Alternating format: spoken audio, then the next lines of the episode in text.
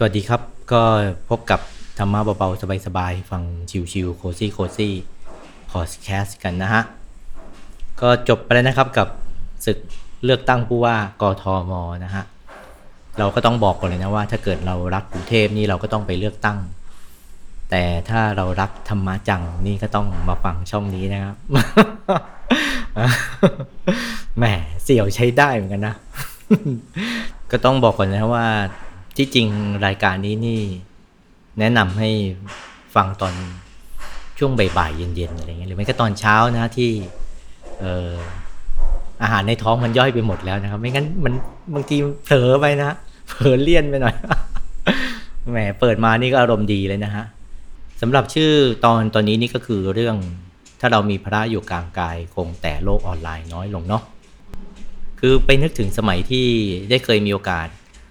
บวชเป็นสมณเณรเนี่ยช่วงภาคฤดูร้อนครับ แล้วก็ตอนนั้นนี่มีความสุขกับตอนบวชนะฮะเพราะว่าช่วงนั้นนี่ก็เป็นช่วงระยะเวลาสั้น ๆ แต่ว่าเราก็ได้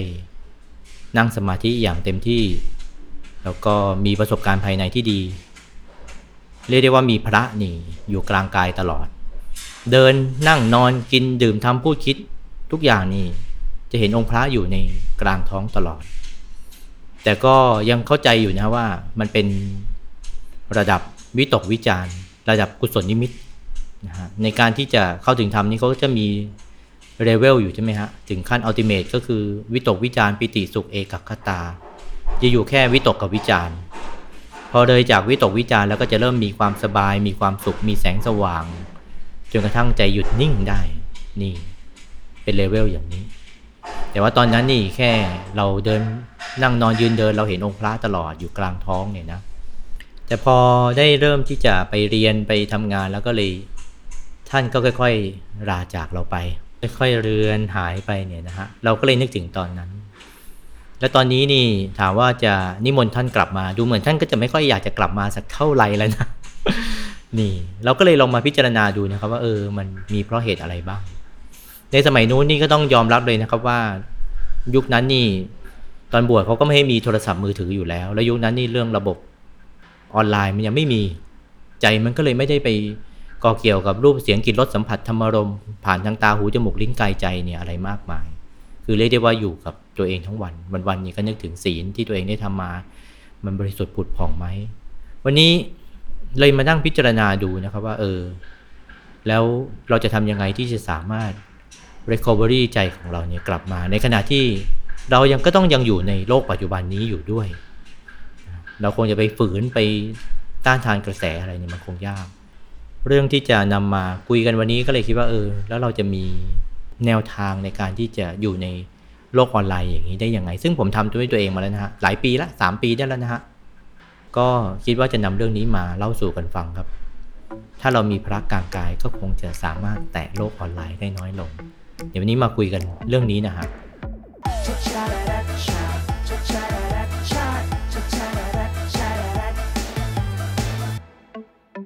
วันนี้นี่ก่อนที่จะเข้าสู่เนื้อหาก็ขอบุญมาฝากกับทุกๆทท่านนะครับ โดยบุญที่ได้ทำทั้งบุญประจำวันประจำเดือนประจำสัปดาห์ ประจำปีนะครับหรือประจำเทศกาลเนี่ยก็เอาบุญมาฝากทุกท่าน ตั้งแต่ทำประจำวันก็คือได้ บูชาธรรมมหาปูชนียาจารย์นะฮะถวายแด่คณะสงฆ์เนี่ยมีพระเดชพระคุณหลวงพ่อท่านเป็นประธานนะไปรับไป นี่บุญแรกก็ทำวันละ 300 บาทนะครับ สาธุทำมาถ้าทุกวันเลย ปีนี้ก็เข้าสู่ปีที่ 9 แล้วนะฮะปีที่ 9 แล้วจริงเดี๋ยวผมต้องไปนับอีกทีหนึ่งว่า อาจจะปีที่ 10 แล้วด้วยนะครับ ก็ขอให้ได้บุญนี้ด้วยกันเลยนะฮะสาธุครับ บุญต่อมาก็คือบุญประจำเทศกาลที่ผ่านมานี่ก็ได้ร่วมบุญประทีปวิสาขาประทีปเนี่ยนะฮะไป 1,000 บาทนะครับ สาธุฮะแล้วก็บุญประจำเดือนนะครับ ก็ได้แก่ได้ไปปล่อยโคแล้วก็ปลานะฮะโค 3 ตัวปลา 150 กิโลกรัมนะฮะก็จะได้อายุไขยืนยาวนะครับ อายุยืนยาวแล้วก็จะได้มีโอกาสที่จะ สร้างความดีสร้างบารมีมากขึ้น หรือถ้าเกิดผิดพลาดอะไรไป เราก็จะได้มีโอกาสปรับปรุงแก้ไข เอาบุญที่เราทำมาเนี่ยครับไปแก้ไขวิบากกรรมเหล่านั้น แล้วก็บุญการศึกษาพระภิกษุสมณรนะฮะที่ได้ทำประจำเดือนมาตลอดน่าจะ 4 ปี 3 ปี 4 ปีแล้วครับ บุญยารักษาโรคด้วย บุญพัฒหารพระภิกษุสมณรนี่ก็บุญบุญประจำเดือนนะฮะวันนี้ก็เอาบุญตรงนี้มาฝากกับทุกๆทท่านเลยนะครับ แล้วก็อีกบุญหนึ่งอ๋อบุญแสงสว่างบูชาเจดีย์นะฮะสาธุขอให้ได้บุญนี้ร่วมกันได้บุญเท่า ๆกันไปเลยนะครับ สาธุสาธุฮะก็ขอให้ท่านผู้ฟังนี่อายุขัยยืนยาวแข็งแรงคิดจะสร้างความดีนะครับ ก็ขอให้มีสมบัติได้ใช้สร้างบารมีสร้างความดีนี่อย่างง่าย ๆนะฮะมันจะได้เป็นอุปกรณ์ในการใช้ชีวิตของเรา นี่เป็นสิ่งสำคัญเลยนะฮะแล้วก็อย่าลืมนะอันนี้ก็คือการทำทาน การรักษาศีลทุกท่านก็ต้องทำนะฮะต้องททำให้ใจของเราเนี่ยมันบริสุทธิ์มันจะเป็นตัวเคลื่อนนะฮะให้ให้ใจของเราเนี่ยมันบริสุทธิ์ได้ยิ่งขึ้น พอรักษาศีลได้ดีเราก็จะเราก็จะนั่งสมาธิดีด้วยอย่างนี้นะครับ ก่อนที่จะเข้าสู่เนื้อหาก็ต้องบอกก่อนนะครับว่า เนื่องจากว่าตัวคอมพิวเตอร์ที่แล็ปท็อปที่ได้ใช้อัดเสียงเป็นประจำเนี่ยมันพังไปอีกแล้วครับ เรียกได้ว่ารัวๆนะฮะเออประมาณครั้งที่ 3 ครั้งที่4แล้วครับสำหรับตั้งแต่ต้นปีมานี่ผมดูแล้วอาการของของของน้องเขาเนี่ยนะเรียกเรียกแบบวัยรุ่นสมัยนี้ของน้องเขานี่น่าจะร่อแร่เต็มทีแล้วนะอันนี้ผมก็เลยมาใช้คอมพิวเตอร์ของออฟฟิศอัดเสียง ซึ่งทุกท่านอาจจะได้ยินเสียง Sound Effect นะครับ เป็น Ambient ที่เซอร์ราวเราอยู่เนี่ยนะครับ ตุบตุบเนี่ยทั้งหลายเนี่ยนะก็อย่าไปสนใจมันนะฮะอย่าไปสนใจมันฟังเสียงผมดีกว่านะครับ ก็เนื่องจากว่าใช้คอมที่ออฟฟิศมันก็เลยจะต้องบอกก่อนเลยนะว่า มันก็เลยจะมีเสียงดังอย่างนี้นะครับ มันย้ายไปไหน ทุกทุกทีนี่จะเอาโน้ตบุ๊กเนี่ยนะครับ กับไมโครโฟนไปอัดอยู่ที่ห้องสมุดอันนี้มันพังแล้วก็เดี๋ยวตรงคงต้องเก็บตังค์ ซื้อเครื่องใหม่เนี่ยดูดูละอาการก็ถามว่าดีสี่วันไข้เนี่ยนะฮะมันก็ทำให้ได้ข้อคิดอย่างหนึ่งที่เราได้ยินกันประจำเลยนะครับสเพสังขาราอนิจจาสังขารทั้งหลายทั้งปวงไม่เที่ยงแหมแต่รู้สึกมันไม่เที่ยงเร็วไปนิดหนึ่งนะใช้เพิ่งแค่สามปีเองตั้งใจไว้ว่าจะสักห้าปีนี่เออทีนี้พอมันพังมานี่ก็เลย สิ่งที่มันกระทบเลยก็คือ คิดว่าโอกาสที่ได้ทำบุญ แบบปกตินี่คงจะต้องเอาปัจจัยที่ตัวเองมีเนี่ยมาทอนทอนมันออกไป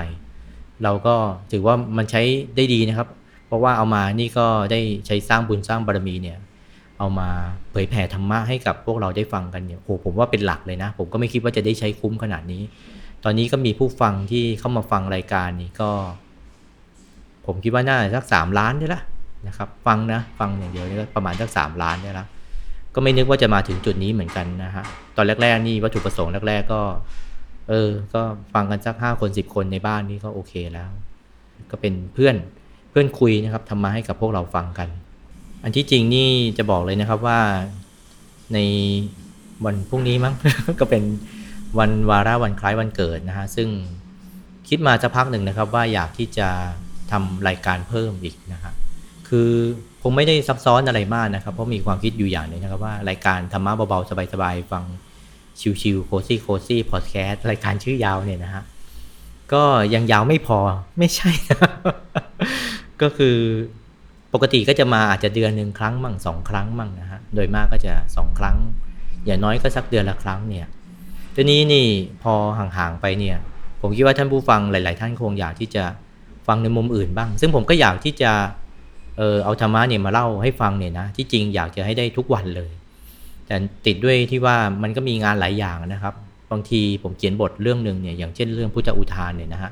เขียนบทตั้ง 3 วันเนี่ยนะครับให้พยายามที่จะให้ท่านผู้ฟังเนี่ยเข้าใจ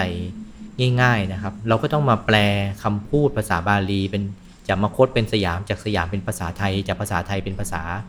ที่พวกเราเนี่ยฟังแล้วคุ้นกัน ซึ่งมันก็ต้องใช้เวลานะพยายามจะอธิบายให้มันง่าย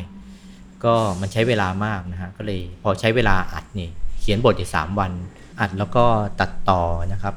รวมๆแล้วก็ประมาณสักสี่ถึงห้าวันได้นะครับ ในหนึ่งตอน ใช้เวลาอยู่เหมือนกันทีนี้แต่ก็อยากที่จะทำให้ได้ทุกวันทีนี้ก็เลยไปเจอ Facebook ของพระอาจารย์ท่านนะฮะแล้วก็ได้ไอเดียมาอย่างหนึ่งคือท่านก็จะเอาพระไตรปิฎกเนี่ยมาสรุปย่อนะครับ ให้กับท่านผู้อ่านใน Facebook เนี่ย ผมก็เลยไปส่งข้อความไปหาท่านว่า เออ จะขออนุญาตนำข้อความใน Facebook ของท่านเนี่ยที่เป็นเอามาจากในพระสูตรในพระไตรปิฎกเนี่ยนะฮะซึ่งท่านก็ได้เรียบเรียงไว้กระชับดีนะฮะผมดูแล้วเนื้อหาก็ดี มันมาจากแหล่งต้นแหล่งเลยก็คือในพระไตรปิฎกเลยคิดว่าจะขออนุญาตเนี่ยนำใน Facebook ของท่านเนี่ยเอาแล้วก็มาเล่าให้กับพวกเราฟัง ก็จะได้เป็นตัวช่วยเสริมนะครับสำหรับเราที่เออบางทีเราก็อยากจะ ฟังธรรมะนะอยากจะเรียนรู้เรื่องของธรรมะอย่างเนี่ยแต่ว่าให้เข้าไปอ่านตลอดเวลานี่มันก็คงไม่ใช่ แต่ว่าถ้าเกิดเราสามารถทำอะไรไปด้วยได้ แล้วก็ฟังไปด้วยได้อย่างเงี้ยมันก็น่าที่จะเป็นประโยชน์กับพวกเราดี ผมเองก็น่าจะได้ศึกษาเพิ่มเติมได้ทบทวนความรู้เก่าๆที่ได้เคยศึกษามาด้วย ก็เลยตั้งใจไว้ว่าเดี๋ยวต่อไปอาจจะมีรายการธรรมะเนี่ยมาให้ได้ฟังกันเยอะขึ้นนะฮะ จันทร์อังคารพุธพฤหัสศุกร์เสาร์อะไรเงี้ยก็ว่ากันไปเลยนะครับ ทีนี้ก็คิดไว้ในหัวแล้ว ผมอาจจะลองทำดูสักเดือนหนึ่งก่อนว่าเออมันมันกินแรงเรามากหรือเปล่า เปินว่าพอตั้งใจจะทำเนี่ยนะฮะคิดว่าจะทำหลังวันคล้ายวันเกิดก็คือวันจันทร์เนี่ยนะฮะวันจันทร์ก็จะเริ่มคอมพังนะฮะเราก็ใช้คอมที่ออฟฟิศเนี่ยแหละครับในการอัดเสียงไปเนี่ยมันประมาณ 12 ปีแล้วตั้งแต่ปี 2010 ปีนี้ 2022 12 ปีละแต่ก็เอา ถึงแม้มันมีอุปสรรคแต่ก็ไม่แคร์ส่วนรายการธรรมะเบาๆสบายๆฟังชิวๆนี้ก็ทำต่อไปนะฮะก็คิดว่าจะใช้เป็นช่องทางในการคุยกับท่านผู้ฟังไปด้วย แล้วก็ได้ข้อคิดอะไรจากในแต่ละเดือนหรือว่าไปเจอเหตุการณ์อะไรแล้วก็มานั่งคุยกัน วันนี้เรื่องที่จะนำมาคุยก็คงเป็นเรื่องของโลกออนไลน์เนี่ยนะฮะก็คือ มันเป็นไปได้ไหมฮะที่เราจะแค่ออนไลน์ยามจำเป็นเนี่ยคอมเมนต์เมื่อมีข้อสงสัยกดไลค์เมื่อข้อความโดนใจ แล้วเราออฟไลน์เมื่อไม่มีใครต้องการ นี่เอาแค่นี้เป็นไปได้ไหม ซึ่งถ้ามาพูดถึงเรื่องของโซเชียลเน็ตเวิร์กที่เราใช้กันอยู่เป็นประจำเนี่ยนะฮะก็คืออ่าไลน์ Facebook Twitter IG หรือ Instagram เนี่ยนะที่ก็คือ IG เนี่ย TikTok ที่มาใหม่ แต่ว่าโอ้โหวัยรุ่นชอบใช้กัน ที่คนไทยเราก็น่าจะใช้กันบ่อยๆที่ที่จริงก็คงมีเยอะนะฮะ เอาที่เราคุ้นๆกันถ้าเป็นต่างประเทศ คนจีนก็คงจะใช้ WeChat พวกฝรั่งเขาคงจะใช้ WhatsApp กันอย่างเงี้ยฮะ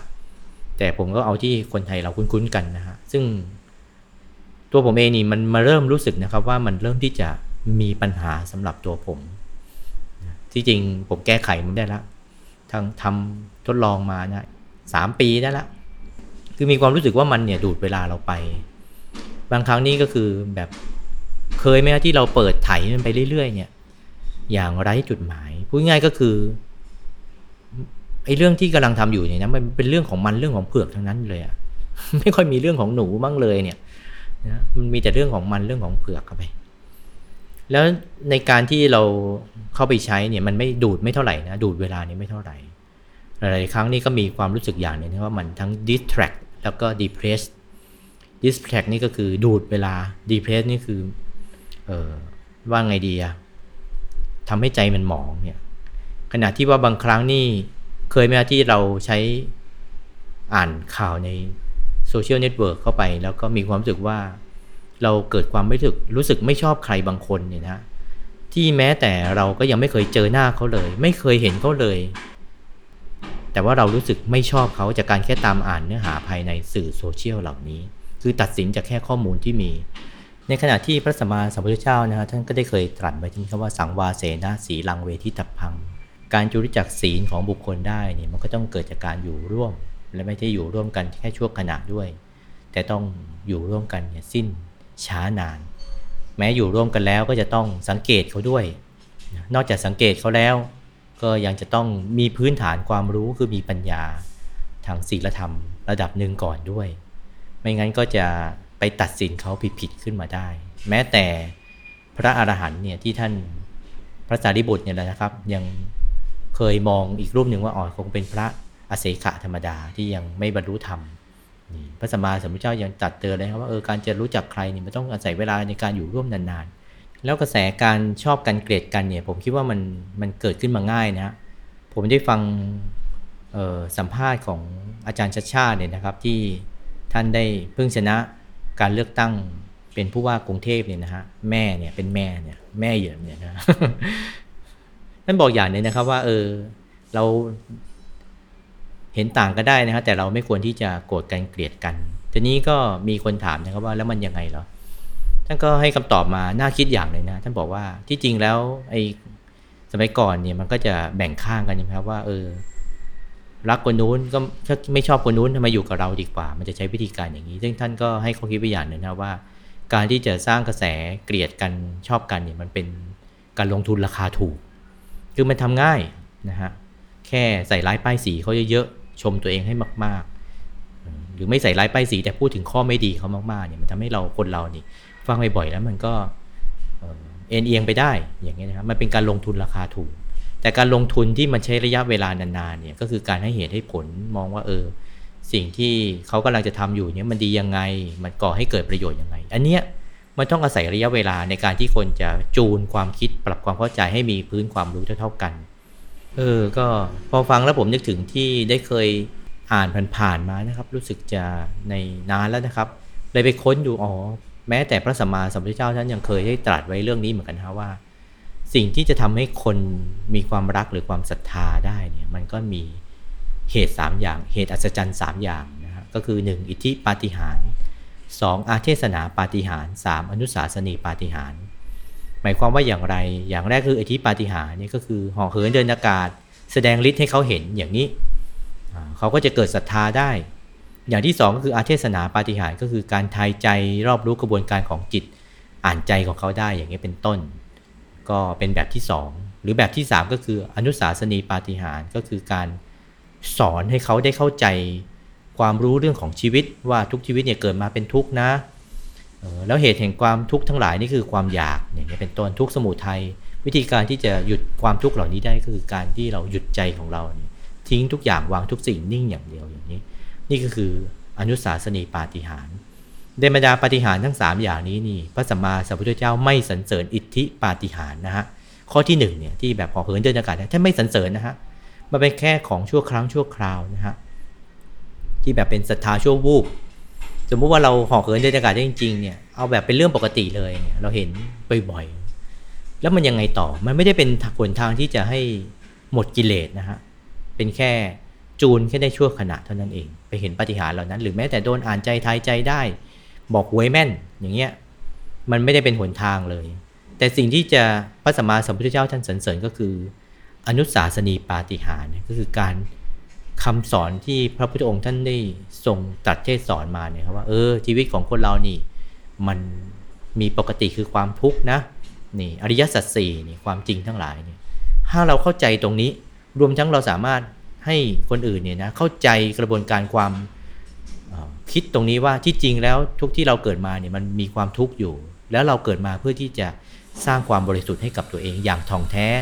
มนุษย์ทุกคนเนี่ยมีกฎแห่งกรรมทำอะไรทุกอย่างมีกฎหมด ถ้าเราเข้าใจถึงจุดตรงนี้ได้เนี่ยนี่แหละจะเป็นการวางรากฐานที่ถูกต้อง และเป็นการวางรากฐานระยะยาว แต่เป็นการวางรากฐานที่มันจะต้องลงทุนอย่างสูง อย่างนี้เนี่ยนะฮะแล้วมันไปเกี่ยวข้องกับโซเชียลเน็ตเวิร์กยังไง ในบุคลิกของพวกระบบโซเชียลเน็ตเวิร์กทั้งหลายแหล่นี่ฮะไลน์ทวิตเตอร์ไอจีอินสตาแกรมทิกต็อกอย่างเงี้ยนะครับมันจะมีบุคลิกอย่างหนึ่งนะครับ มันก็คือมันจะต้องกระชับกระชับ เพราะมันจะต้องพยายามขายคอนเทนต์ให้มากที่สุด คนที่เข้ามานี่ให้ผูกอยู่กับเครือข่ายของตัวเองเนี่ยให้นานๆ เลยมีบุคลิกอย่างนึงคือมีน้อยแต่มาก คือดูสั้นๆนะฮะแต่หลายคลิปอย่างเงี้ยเป็นต้น ข้อความสั้นๆประมาณนั้น ซึ่งมันค่อนข้างที่จะตรงกันข้ามนะครับกับการเรียนรู้เรื่องของชีวิต ที่เราจะต้องอาศัยระยะเวลาอาศัยประสบการณ์ บางทีต้องอาศัยอายุที่เพิ่มมากขึ้นด้วยนะฮะ รวมทั้งธรรมะที่จะเอามาสอนตัวเองได้เนี่ยมันก็ต้องอาศัยเวลานะครับในการที่เราจะค่อยๆ ซึมซับลงไป มันตรงกันข้ามเลย ผมเลยเริ่มกลับมาถามตัวเองนะครับว่า เอ๊ะมันไม่น่าจะใช่แล้วนะ คือดูสิ เวลาที่เรานั่งสมาธิมาเนี่ยนั่งสมาธิเสร็จมาเนี่ยใจของเรามันใสๆอย่างนี้เนี่ยครับตัวเบาๆ แต่พอเราเริ่มกลับมารูดหน้าจอเนี่ยเข้าสู่ระบบโซเชียลเน็ตเวิร์กเนี่ย มันก็จะเริ่มมีหมองๆเข้ามาแล้ว อาจจะมีหงุดหงิดอารมณ์ค้างมาจากการอ่านสักเรื่องหนึ่งกลายเป็นว่า อารมณ์เรามันก็เลยไม่ได้ดีเหมือนกันหน้าตาเราเสมอไปเนี่ยนะบางคนจะบอกว่าเนี่ยแหละโลกของความเป็นจริงเนี่ยใช่ไหมฮะมันก็ไม่ใช่นะครับว่าเราจะพอเราไม่รู้เรื่องนั้นๆ แล้วแล้วมันจะเป็นอะไรหรือเปล่า จะตายหรือเปล่ามันก็ไม่ใช่ ที่กล่าวมานี่นี่ผมก็คงจะบอกว่าเป็นข้อที่ถ้าเราใช้อย่างไม่ระมัดระวัง มันก็จะเป็นไปได้ ในเมื่อมันมีข้อที่ไม่ดีนี่ มันก็มีข้อดีของมันอยู่นะฮะ มันก็เหมือนมีดเนี่ย เอามีดมาทำกับข้าวทำอาหารเลี้ยงคนปอกผลไม้เลี้ยงชีพนะครับมันก็เป็นของที่ดีเป็นสิ่งที่ดี แต่ถ้าเกิดเราไปทำร้ายผู้อื่น มันก็ไม่ดีใช่ไหมฮะ มีดเล่มเดียวกันเนี่ยแหละ อยู่ที่เราจะเอาไปใช้ และแม้ว่าเราจะไปใช้ในทางที่ดีอยู่แล้ว แต่ถ้าเกิดเราไม่ระมัดระวัง มีดเล่มนั้นก็มีโอกาสที่จะบาดนิ้วบาดมือเราได้ ผมพูดมาถึงตรงนี้นี่แล้ว จะเสนอแนวทางยังไงว่ามาเลยนะว่าออกมาจักใส่นะเพื่อนผมได้ไปอ่านของเว็บหนึ่งนะฮะชื่อว่าเว็บชื่อว่า markpeak.net เขาก็พูดถึงเรื่องเดียวกับที่ผมกำลังพูดอยู่นี่เลยนะฮะ โดยเขาตั้งชื่อเรื่องว่า T rings of social คุณมาร์กเนี่ยนะผมขอเรียกอาจจะเรียกเขาว่าพี่มาร์กด้วยกันนะฮะ รู้สึกเขาจะเป็นกูรูในทางด้านไอทีด้วย แล้วก็ประสบกับเหตุการณ์คล้ายๆกันเนี่ย distract and depress เนี่ยนะฮะเขาก็เลยพยายามที่จะอยู่กับมันได้อย่างมีความสุข โดยที่เขาได้แบ่งโซเชียลเน็ตเวิร์กเนี่ยเป็น 3 วง Three Rings เนี่ยนะ of Social เขาตั้งขึ้นเอง ซึ่งผมปรากฏว่าผมก็ใช้สูตรนี้อยู่เหมือนกัน เพียงแต่เนื้อหาของพี่มาร์กนี่ก็จะเขียนมาได้มีความชัดเจนดีเขารู้สึกว่าเฮ้ยมันดูดเวลาเรานะ และบางทีนี่เรานอกจากดูดเวลาแล้วมันได้อารมณ์หงุดหงิดกลับมาด้วย คือบางท่านอาจจะบอกว่า เอ๊ะมันก็ไม่ได้ถึงขั้นหงุดหงิดนะ แค่เข้าโซเชียลเน็ตเวิร์กเนี่ย ผมจะยกตัวอย่างอย่างนี้นะ คือ มันคล้ายกับมันมีฮอร์โมนหนึ่งเวลาเราเห็น notification เนี่ยนะ ที่มันเด้งขึ้นมาหน้าจอมือถือของเราหรือในหรือตุ่มแดงๆเนี่ย แล้วเรารู้สึกอยากที่จะกดมันเนี่ย พอเราได้กดมันเนี่ยผมว่ารู้สึกมันเหมือนกัน ได้เสพอะไรสักอย่างเนี่ยให้มันผ่อนคลายออกไป ต่อมความอยากรู้ของเราเนี่ยมันก็ค่อย ๆ หายไปพร้อมกับพอเราได้กด notification นั้น เพียงแต่ว่าไอ้ notification นั้นเนี่ยแจ้งเตือนนั้นเนี่ยมันมาบ่อย มันกลายเป็นว่าเราเสพติดการที่จะต้องเคลียร์ notification นั้นออกไป ในเมื่อเรายังไงก็ต้องสถิตอยู่ใน online universe อย่างนี้เนี่ยเขาแบ่งสังคมออนไลน์เนี่ยนะครับ ประเด็นมาอยู่เริ่มจากตรงนี้เลยนะเป็น 3 ระยะก่อนหนึ่งก็คือ inner คนใกล้ชิดในชีวิตจริง อย่างเช่น ครอบครัว พ่อแม่คนรักเพื่อนสนิท นี่ก็คือคนใกล้ๆก่อนนะคนในสังคมโซเชียลเนี่ยนะฮะทั้งหมดเลยเนี่ยเขาแบ่งเป็นทั้งหมด 3 วง วงแรกก็คือ วงที่ใกล้ชิด พ่อแม่พี่น้องเพื่อนสนิทอย่างนี้เป็นต้น วงที่ 2 far from real life คือคนที่อยู่ไกลๆตัวเรา คนที่เราติดตามแบบไกลๆ เมื่อกี้ใกล้ใช่ไหมเอานี้ไกล ยกตัวอย่างเช่นใครเอ่ยยกตัวอย่างเช่นดาราเซเลบทั้งหลายนักกีฬาอย่างเงี้ยยกยกตัวอย่างเช่น สมมุติผมตามบาสเกตบอลอยู่ผมตามเลอบรอนเจมส์อย่างเงี้ยเป็นต้น ตามเรื่องรถไฟฟ้าก็ตามของอีลอนมัสก์อย่างนี้ ตามสตรีทไฟเตอร์ก็ไดโกอุเมฮาระอย่างนี้เป็นต้นนี่นะอันนี้ก็คือคนที่ far from real life คือคนที่ไกลตัวใกล้ไกลแล้วก็วงที่3เนี่ยนะครับซึ่งมันจะสีเทาๆหน่อยคือ acquaintance แปลว่ายังไงดีอะแปลว่าคนรู้จัก พื่อนแบบห่างๆเนี่ยซึ่งจะว่าไปเนี่ยในวงที่ใกล้หรือวงที่ไกล ก็อาจจะอยู่ในวงนี้ก็ได้ ด้วยนะฮะยกตัวอย่างเช่นยังไงดีฮะเพื่อนเก่าสมัยเรียนประถม เพื่อนที่ทำงานคนละฝ่ายหรือคนที่เราเผอิญรู้จักบนโลกออนไลน์ที่เราตามเขาอยู่จนกระทั่งเอ้ยคนนี้แนวคิดคล้าย ๆ กัน คุยกันมาสักพักหนึ่งอย่างนี้แล้ว ในบรรดาทั้ง 3 กลุ่มนี้นะฮะเขาคิดว่ากลุ่มอินเนอร์คือกลุ่มคนใกล้ชิดเนี่ยโดยส่วนใหญ่แล้วเป็นความสัมพันธ์ที่ เราพบว่ามีคุณค่าแล้วก็อยากจะคุยกับเขาบ่อยๆอยู่แล้ว ในเรื่องที่เป็นส่วนตัวยกตัวอย่างเช่น เราถ่ายรูปกิจกรรมตลกๆเจอคลิปฮาๆอย่างเงี้ยแล้วก็จะส่งไปให้ดู ส่วนกลุ่มที่ far from real life ก็คือพวกที่อยู่ไกลๆไปเนี่ยนะฮะก็จะมีความห่างไกลตัวเรามากนะเราอาจจะรู้สึกเฉยๆที่คริสเตียโนโรนัลโดนักเตะนักบอลเนี่ยนะฮะจะโพสต์อะไรบางอย่างที่เราไม่ชอบ คนเหล่านี้ก็คือคนที่บางทีเราติดตามเขาเนี่ยผ่านทางทวิตเตอร์แล้วก็อาจจะมีส่วนน้อยนะที่มันชวนทำให้เรารู้สึกรำคาญสองกลุ่มนี้นี่ถ้าจะว่าไปแล้วก็คือมีความชัดเจนในสถานะ ทั้งสองกลุ่มนี้เนี่ยนะฮะกลุ่มที่น่าจะเป็นปัญหาที่สุดก็คือกลุ่มสีเทาๆเนี่ยนะคือกลุ่ม acquaintance เนี่ยนะฮะเพราะว่าความสัมพันธ์ระหว่างคนกลุ่มนี้เนี่ยมันจะกึ่งกึ่งก็คือจะใกล้ชิดก็ไม่ใช่จะไกลก็ไม่เชิงอย่างนี้ ทีนี้พอเราเริ่มทราบแล้วนะครับว่าเรามีระยะของกลุ่มคนเนี่ยอยู่ทั้งหมด 3 แบบหลักๆ เราก็ใช้เครื่องมือโซเชียลเนี่ยนะฮะในการจัดระเบียบให้กับมัน ซึ่งผมเนี่ยทำมานานละนะฮะแล้วก็จะได้ลดความที่มันจะมาจุกจิกจุกจิกอยู่ในใจของเราไป โดยที่กลุ่มแรกนี่คือกลุ่มแบบ inner คือกลุ่มที่เราคุ้นเคยมักคุ้นดีอย่างเงี้ยเนี่ยนะฮะผมก็จะใช้ไลน์เนี่ยแหละครับในการคุยเป็นเรื่องปกตินะครับ ผ่านทาง Facebook ผ่านทาง Twitter อย่างเงี้ยตัดออก คือจะคุยก็ผ่านทางไลน์จริงๆแล้วในเรื่องการทำงานนี่ผมก็อยากที่จะแยกด้วยนะ แต่เผอิญว่า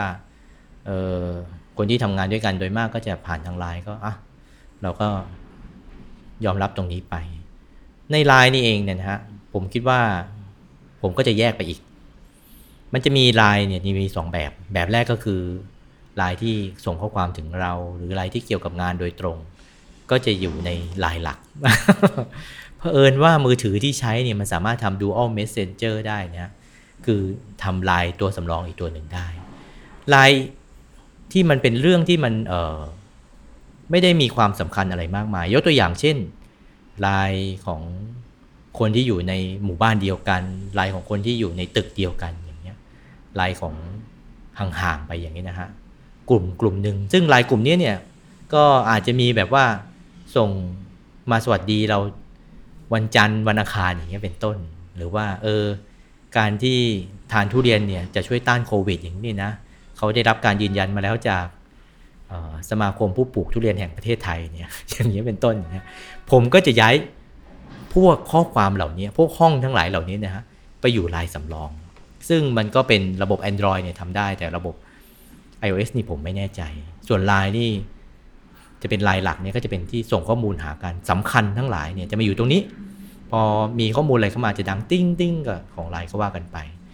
อันนี้ไลน์ก็พูดง่ายๆคือเราให้ความสำคัญกับอันนี้เป็นอันดับที่ 1 อันดับต่อมาก็คือ far from real life พวกที่เราอ่านแค่พอติดตามข้อมูลหรือบางทีมันมีกระแสดราม่าอะไรในประเทศไทยเนี่ยพอรู้บ้างอยากจะรู้ไปเผือกๆมันๆเรื่องของเขาเนี่ยไม่ใช่เรื่องของหนูเนี่ยเนี่ยนะฮะก็ไปอยู่ในทวิสเตอร์แทน ทีนี้พอพูดมาถึงตรงนี้แล้วเนี่ย ท่านผู้ฟังอาจจะคิดว่า เอ๊ะแล้วพวก Facebook อะไรอย่างนี้ล่ะ ผมคิดว่า Facebook เนี่ยแหละนะฮะ ตัวดีเลย คือมันจะสีเทาๆเนี่ย จะว่ายังไงดี คนที่เรารู้จักอยู่ในกลุ่ม inner เนี่ย กลุ่มใกล้ชิด หรือกลุ่ม far from real life เนี่ย บางทีก็อยู่ในกลุ่ม Facebook ด้วย คือ Facebook เนี่ยนะ มันเอาทุกอย่างมาปนกันหมดเลย นอกจากคนแล้วเนี่ย พวกข่าวที่น่าสนใจหลาย ๆ อย่างเนี่ยนะฮะ หลาย ๆ สำนักนี่ก็มักที่จะต้องยังไงก็ต้องมี Facebook เนี่ยที่จะเอาไว้โพสต์ข่าวเหมือนกันซึ่งการที่จะติดตามข่าวทาง Twitter เนี่ยมันก็สุดท้ายแล้วมันไม่จบมันไม่จบ ฉะนั้นใน Facebook เนี่ยมันจึงเป็นสีเทาๆ ซึ่งมันรวมหมดเลย มันไปอยู่ใน New Feed อย่างที่บอกเนี่ยนะคือปัญหาที่ผมตั้งต้นมาตั้งแต่หัวเรื่องเลยก็คือมันดูดเวลา 2 ก็คือบางทีพอเข้าไปแล้วมันทำให้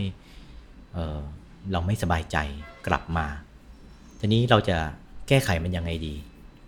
ผมทำด้วยอย่างนี้นะหนึ่งปิด notification ทุกอย่าง ถามว่าอะไร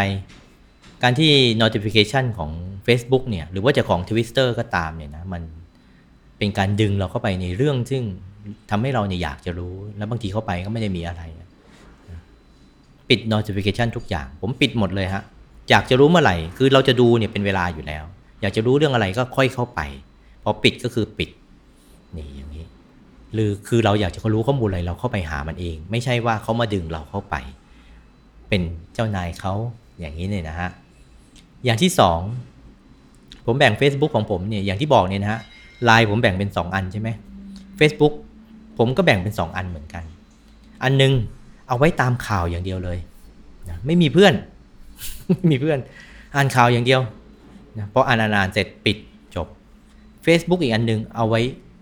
กดไลค์ กดไลค์เพื่อนๆ แล้วในโดยมากเนี่ยเพื่อนๆที่อยู่ในกลุ่ม Facebook ของผมก็จะเขาก็จะบุญมาแชร์กัน ผมก็จะคัดที่เกี่ยวกับบุญนะฮะที่เป็นแบบประมาณว่าหน้าใสหน้าเด้งอะไรเงี้ยผมก็จะไม่ได้เอามาอยู่ในใน Facebook อีกอันหนึ่งอย่างเงี้ยนะครับ ฉะนั้นพอเข้าไปใน Facebook เนี่ยก็เลยจะได้รับแต่ข่าวดีๆ ข่าวบุญอย่างเงี้ยเป็นต้นนะฮะหรือเรื่องที่มันจะลงใจของเรา เราก็ไปแล้วกดไลค์กดถูกใจอะไรอย่างนี้ก็ว่าไป สรุปนะครับ three rings of social เออ social นะวง 3 วงของระบบ social network เราก็แบ่งเป็น 3 อย่างก็คือ คนใกล้คนไกล แล้วก็ไม่ใกล้ไม่ไกล ในคนใกล้เนี่ยผมก็โดยมากก็จะติดต่อผ่านกันทางไลน์อยู่แล้วนะฮะ notification ในไลน์มันก็สามารถเลือกได้ใช่ไหมครับว่าห้องไหนเนี่ยเป็นห้องที่เเราจะมิวไว้นะฮะ หรือจะเป็นห้องบ้านครอบครัวอย่างเงี้ยเราก็จะเปิดเป็นเสียงเอาไว้ หรือคนใกล้ชิดที่เราจะต้องส่งข้อมูลหากันอย่างเงี้ยก็ให้มันดังก็ไม่เป็นไร มันก็ไม่ได้ดังบ่อยๆหรอกเขาก็ไม่ได้ส่งหาเราตลอดทั้งวันอยู่แล้ว นี่ก็คือผ่านทางไลน์คนใกล้ คนไกลพวกที่เราผ่านทางอ่านผ่านทางทวิตเตอร์ที่เราไม่ค่อยจะรู้จักเขาพวกดาราเซเลบนักกีฬาอะไรต่างๆ นักข่าวไอทีอย่างเงี้ยเป็นต้นข่าวไอทีอย่างเงี้ยนะเป็นคนที่เราคงไม่ได้รู้จักในชีวิตจริง ผมก็อ่านผ่านทางทวิตเตอร์ ปิด notification เหมือนกันนะปิดเลย พูดง่ายคือพอจะอ่านก็ค่อยกดแอปเข้าไปแล้วอ่าน นี่อย่างนี้ ชุดที่ไม่ใกล้ไม่ไกล ชุด Facebook เนี่ยนะที่มีทั้งคนที่เรารู้จักใกล้ๆ เพื่อนที่อยู่ไกลๆก็มี ที่อยู่ใน Facebook อย่างนี้ก็ปิด notification เหมือนกันนะฮะ แล้วก็ผมผมเองนี่ก็แบ่งเป็น 2 อัน อันนึงก็เอาไว้ติดตามที่จะอ่านข้อมูลต่างๆอย่างนี้นะฮะ ก็แยกไปเลย อีกอันหนึ่งก็สำหรับเพื่อนที่เราใกล้ชิดนะฮะแล้วก็เอาไว้กดไลค์อย่างเดียว กดไลค์ไลค์ไลค์เข้าไปแล้วก็สาธุครับ กดไลค์ไลค์ไลค์อย่างเดียว อย่างนี้นะฮะมันจะทำให้ชีวิตที่เราอยู่ในโลกออนไลน์อย่างนี้ยมันมีระเบียบ แล้วไม่ต้องไปวงวนวุ่นวายอยู่กับเสียง notification อย่างเงี้ยผมปิดหมดนะนะครับก็เป็นโชคดีนะที่โทรศัพท์ที่ผม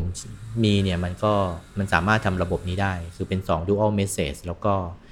เออมันก็มีอีกฟังก์ชันหนึ่งคือ deep sleeping คือสมมติว่าคุณปิดไปเนี่ยนะ เอาแอปที่เราต้องการเนี่ยยกตัวอย่างเช่น Facebook Twitter เนี่ยนะฮะ ใส่เข้าไปใน deep sleeping เนี่ย พอเราปิดแอปปุ๊บ ปกติมันไม่ปิดนะ มันทำงานอยู่เบื้องหลังนะ Facebook Line Twitter ทั้งหลายเนี่ย มันทำงานอยู่เบื้องหลัง YouTube อย่างเงี้ยนะ เป็นต้น ผมเอาไปใส่ใน deep sleeping อะคือ เหมือนกับเราปิดโปรแกรมนะ ไม่ต้องมาทำงานเบื้องหลังอย่างนี้ ก็จะทำให้เราสามารถอยู่ใน social universe เนี่ยนะครับอย่างที่มีความสุขได้ วันนี้ก็เอาเรื่องนี้แหละครับมาแบ่งปันมาแชร์กัน แล้วก็เดี๋ยวคงจะได้มีผลงานเพิ่มนะฮะมีผลงานเพิ่มไป ให้กับพวกเราได้ฟังกัน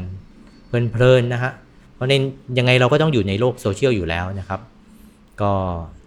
ผมก็ถือว่าเป็นหนึ่งใน ecosystem นั้น เป็นส่วนหนึ่งของ social network นี่เหมือนกัน แต่เราก็อยากที่จะให้ทุกท่านที่มาฟังรายการเนี่ย ได้รับสิ่งดีๆ กลับไป ได้รับธรรมะเนี่ยแล้วกลับไป ถามว่ามันสำคัญยังไงมันก็เหมือนกับ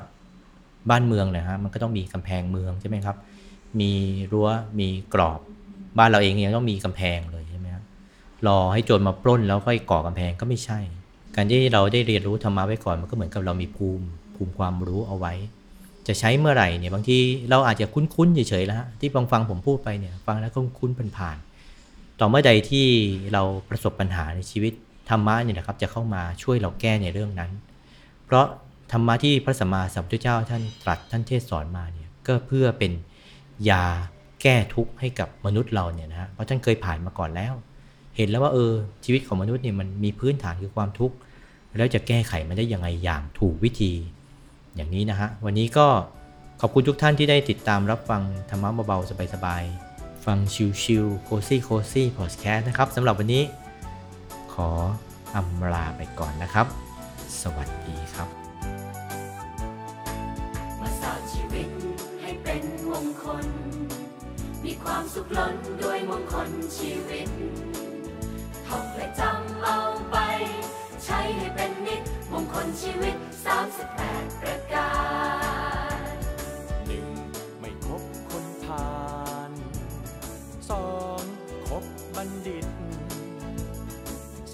ชาบุคคลที่ควรบูชาสี่อยู่ในถิ่นที่เหมาะสมห้ามีบุญวาสนามาก่อนหกตั้งต้นชอเจ็ดเป็นพหูสูตรแปดมีศิลปะลันลันลาลัน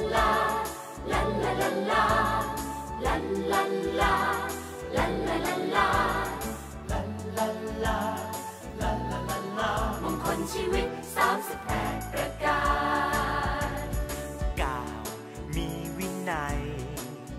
10 มีวาจาสุภาษิต11บำรุงบิดามารดา12เลี้ยง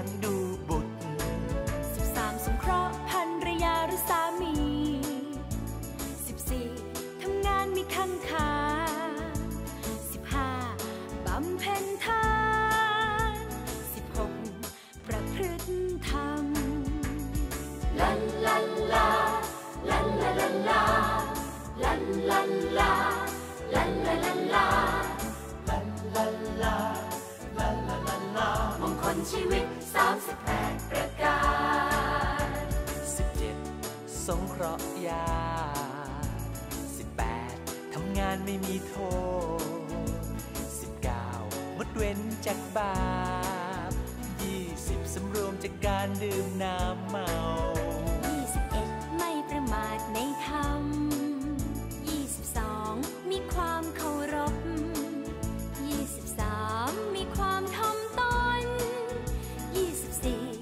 ความสันโด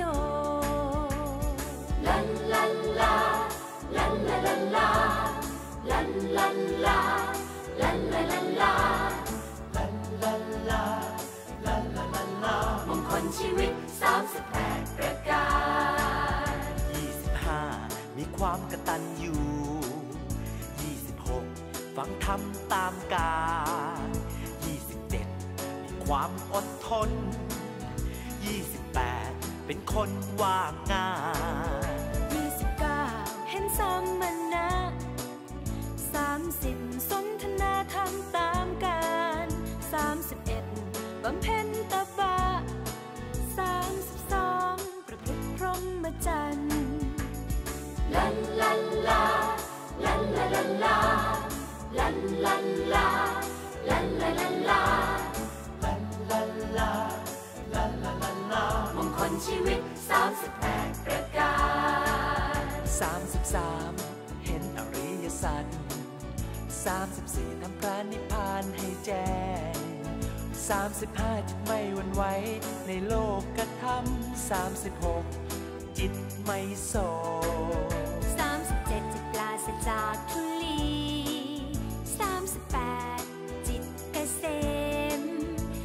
และจำเมาไป ใช้ให้เป็นนิดมงคลชีวิต 38 ประการมาสร้างชีวิตให้เป็นมงคล มีความสุขล้นด้วยมงคลชีวิต